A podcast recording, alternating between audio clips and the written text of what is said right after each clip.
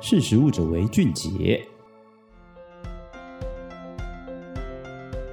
嗨，大家好，欢迎收听《识食物者为俊杰》，我是依文。今天想要跟大家分享的题目，跟也许有些人很害怕的一种，嗯，蔬果或是水果，就是番茄。其实我们今天先不讨论说大家讨厌番茄或者喜欢番茄这件事情，其实那个东西是基因决定的。好，今天想要聊的其实比较像是，呃，美国有一种全新的基改紫色番茄。那它吃起来、闻起来，甚至外观轮廓都是番茄形状的番茄，但它却是完全的紫色，由内而外的紫色。这个紫色番茄它其实耗时十五年才通过美国农业局跟美国动植物卫生检验署的安全性评估并核准贩售。主要它紫色来源是因为它有非常浓厚的花青素。那我们刚刚前面有提到基改嘛，所以那大家可能会好奇说，花青素跟紫色到底是从哪里来？这就是今天想要介绍的题目。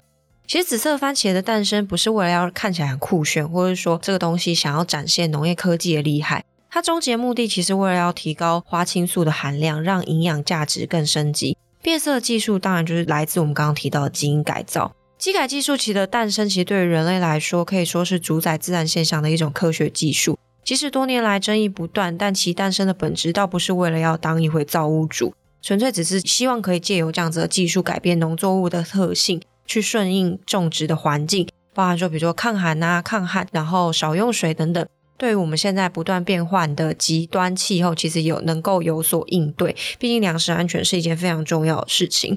那抗病虫害像这种，也是能够降低农作使用，或者是甚至可以借由机改提升营养价值。因此，机改技术的初衷，其实对于农业价值带来提升，才是最核心的关键。更别说是因为机改。其实可以改变农作物的外观，如同人类基因，其实爸爸妈妈结婚之后生下来小孩也会各会遗传一点点，因为类似像这样的概念。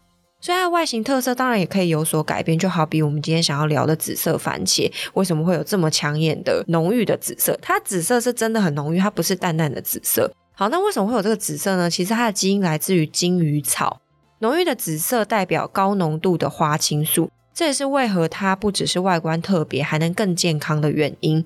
而一切其实出自于一位研究天然花卉色彩超过二十年时间的英国生化学家。二零二三年，其实这种紫色番茄就有办法在市面上买到。这象征着其实不仅仅是人类能够改造基因，它花费了十五年才获得官方的理解。主要原因其实出自于精准育种这件事。这种紫色番茄能符合精准育种的主要原因，是因为它除了颜色。与一般番茄不同以外，它在抗病虫害、天灾等表现都没有特别的需求。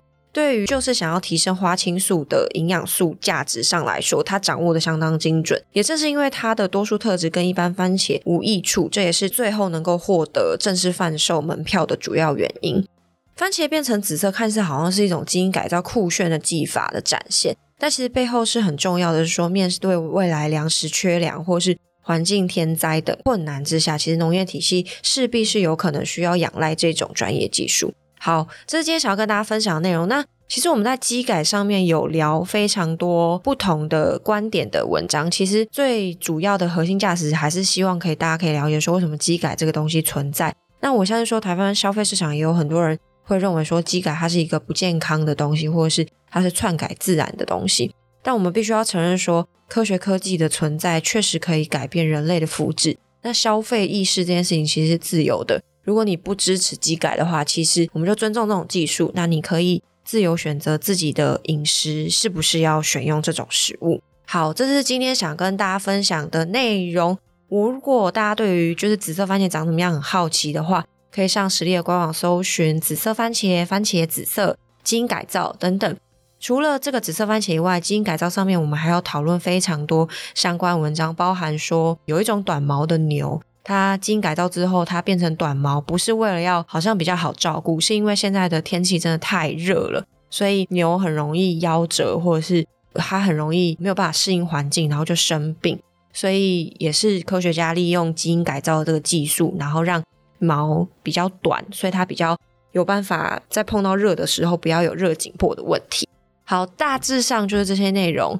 如果大家有对于我们推播文章，就是你不想要主动上官网的话，也欢迎上我们的 IG、Facebook 都有我们固定的推文，也可以跟小编互动。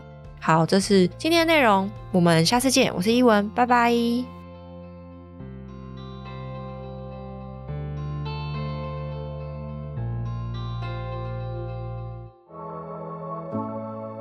识时务者为俊杰。